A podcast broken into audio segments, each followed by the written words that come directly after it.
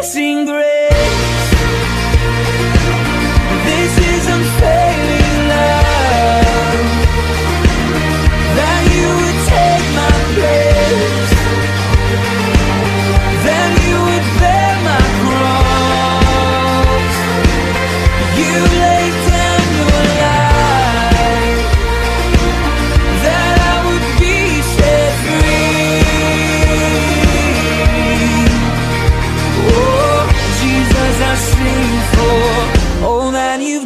The scripture reading today is from Deuteronomy chapter 8, verses 7 through 18. It's on page 145. Let us listen to the word of God. For the Lord your God is bringing you into a good land, a land with flowing streams, with springs and underground waters welling up in valleys and hills, a land of wheat and barley, of vines and figs and pomegranates, a land of olive trees and honey, and a land where you may eat bread without scarcity, where you will lack nothing, a land whose stones are iron, and from those whose hills you may mine copper. You shall eat your fill and bless the Lord your God for the good land that he has given you. Take care that you do not forget the Lord your God by failing him to keep his commandments, his ordinances, and his statutes, which I am commanding you today. When you have eaten your fill and have built your fine houses and live in them, and when your herds and flocks have multiplied, your silver and gold is multiplied, and all that you have is multiplied. Then do not exalt yourself, forgetting the Lord your God, who brought you out of the land of Egypt, out of the house of slavery, who led you through the great and terrible wilderness, an arid wasteland with poisonous snakes and scorpions.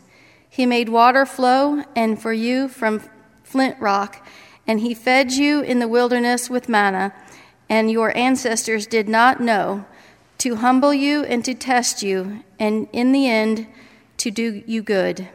Do not say to yourself, My power and the might of my own hand have gotten me this wealth.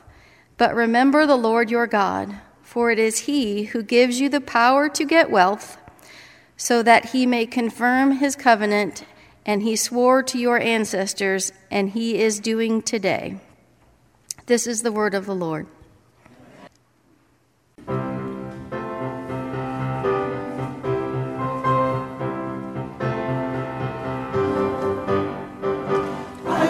Thanks to the Lord with all my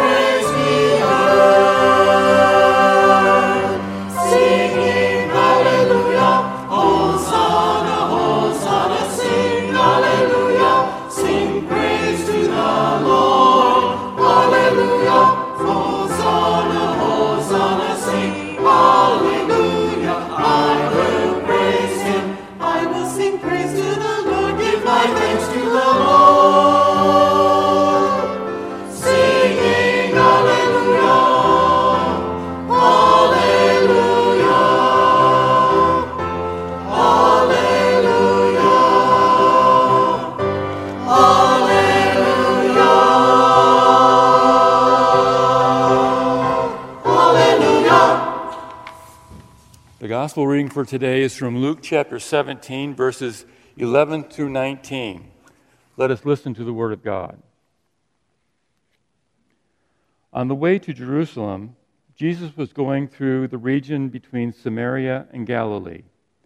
As he entered a village, ten lepers approached him, keeping their distance. They called out, saying, Jesus, Master, have mercy on us. When he saw them, he said to them, Go and show yourselves to the priests. And as they went, they were made clean. Then one of them, when he saw that he had been healed, turned back, praising God with a loud voice. He prostrated himself at Jesus' feet and thanked him. And he was a Samaritan. Then Jesus asked, Were not ten made clean? But where are the, where are the other nine? None of them was found to return and give thanks to God except this foreigner. Then he said to them, to him, Get up and go on your way. Your faith has made you well. This is the gospel of our Lord. This past week we celebrated Thanksgiving. How did you celebrate Thanksgiving? Was it a family gathering with a big feast? Reconnecting with family? Maybe it was sports on TV. Or maybe, since the weather was good, it was sports in the backyard. Or maybe just some games around the table. I remember Thanksgivings when I was growing up, a very long time ago. Family would gather. Since my family was gathered, both my mom and her siblings and my dad and his siblings were all in the same town. We would alternate year to year. But we'd all get together with grandparents and my mother or father and their siblings and all their children. And on my dad's side, it was a pretty good sized family. And uh, have a big feast. All the adults would sit in the dining room around the dining room, the dining room table. All of us kids got relegated to the kitchen or some other place for kids' table just waiting for that time that we'd be able to be invited up to the adult table. And there was the games afterwards, the reconnecting with family that we only saw eh, every so often throughout the year. But us cousins, we like to play and mess around, sometimes get in trouble. But that's what Thanksgiving was like. Now, this year, the Thanksgiving that Marcia and I celebrated, we did quietly at home by choice. And it was nice, it was restful, and none of the stuff that went on when I was a kid. Just a nice, quiet day at home. No matter how you celebrated Thanksgiving, the important thing is that you celebrated it with an attitude of gratitude. That you were thankful for the many blessings that you have received, for the uh, things that we have, for the place where we live, for the friends that we have. All of these are very important in being thankful. So let's turn to Deuteronomy. Um, Israel is about to enter into the promised land. The promised land was often described as a land flowing with milk and honey. Well, today's reading from Deuteronomy gives us a little bit more detail of just what that milk and honey looked like. From Deuteronomy 8 7 through 10. For the Lord your God is bringing you into a good land, a land flowing with streams with springs and underground waters welling up in valleys and hills, a land of wheat and barley, of vines and fig trees, of pomegranates, a land of olive trees and honey, a land where you may eat bread without scarcity, where you will lack nothing, a land whose stones are iron and from whose hills you may mine copper you shall eat your fill and bless the Lord your God for the good land that he has given to you. That sounds wonderful. And as I read that for the first time in preparation for this morning, it reminded me a lot of where we live in the United States of America. Because we live in a land of plenty. And most of us enjoy that. Unfortunately, not everyone enjoys it. But we live in that land of plenty.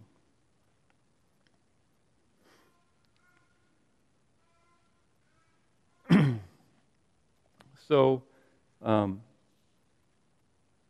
skipping down to verse 18, um, verse 18 says, But remember the Lord your God, for it is he who gives you power to get wealth, so that you may confirm his covenant that he swore to your ancestors, as he is doing today. The ancestors of the children of Israel, well, we think of Abraham, and really, he is the first ancestor that got the promise of the covenant, but not when he was known as Abraham. It was back in Genesis 12, the first few verses. He was known as Abram back then. Abram means exalted father. It wasn't until later that he became known as Abraham, the father of a multitude. But in Genesis 12, verses 1, 1 through 3, now the Lord said to Abram, Go from your country and your kindred and your father's house to the land that I will show you. I will make of you a great nation. I will bless you and make your name great, so that you will be a blessing. I will bless those who bless you, and the ones who curse you I will curse. And in you all the families of the earth will be blessed. That is the reason why God took the nation of Israel into the promised land. That land that flowed in milk and honey and all those other good things I read about earlier. But it wasn't so that they would build up barns and amass the wealth, the physical wealth of the land that they would amass the spiritual wealth of being God's chosen people. That wasn't why God chose them. That wasn't why God led them into the land of Israel. In verse 18, we see it clearly. So that God may confirm his covenant that he swore to your ancestors. And that covenant is the one that he swore to Abram that he is, God was blessing Israel to be a blessing to others. This, this fall, when we were getting back, going back to school, we had the backpack tags. This is what it looked like. For those of you who can't read this, it says, blessed to be a blessing. That's what we are. We are blessed to be a blessing. God doesn't want us to amass our blessings and keep them hidden. He wants us to use those to help those who are not maybe quite as blessed as what we are. Now, getting back to being thankful. Being thankful demands an action. We heard about it a little bit from in the children's sermon. How many times haven't we told our kids to be thankful when they were given a birthday present or a Christmas present or just something nice? Now think back when you were in that situation and you were the kid that had received that. Were you really thankful? Or were you just saying thank you because you were told to say thank you? True thanksgiving requires an action an action that is seen by others. Is thankfulness really thankfulness without giving something? That's where the blessing comes in. if we are truly thankful to God for the blessings that He has given us, we will help to fulfill God's covenant that we will, in turn, bless others. It's what God had intended when He blessed us, that we would, in turn, bless others. It's God's way of us showing our thankfulness. Thankfulness is a noun that requires action, and that action is to be a blessing. God has blessed each of us to be a blessing to others. This fulfills the covenant that God made with Abraham many, many centuries before that we still participate in. We have been blessed. Let's go be a blessing. If you found this podcast inspirational and would like to support the First Love Ministry programs at First Presbyterian Church, please send any contributions to First Presbyterian Church at 870 West College, Jacksonville, Illinois. Our zip code is 62650. Our phone is 217 245 4189. You can contact our secretary there between the hours of 9 a.m. and 4 p.m. Monday through Friday. Our email is office at firstpresjax.org. That's office at F I R S T P R E S J A X dot O R G. Masks are now optional anywhere in the church. Our in-person church services start at 10 a.m. on Sunday. Access to our online church service starts at 9:55 a.m.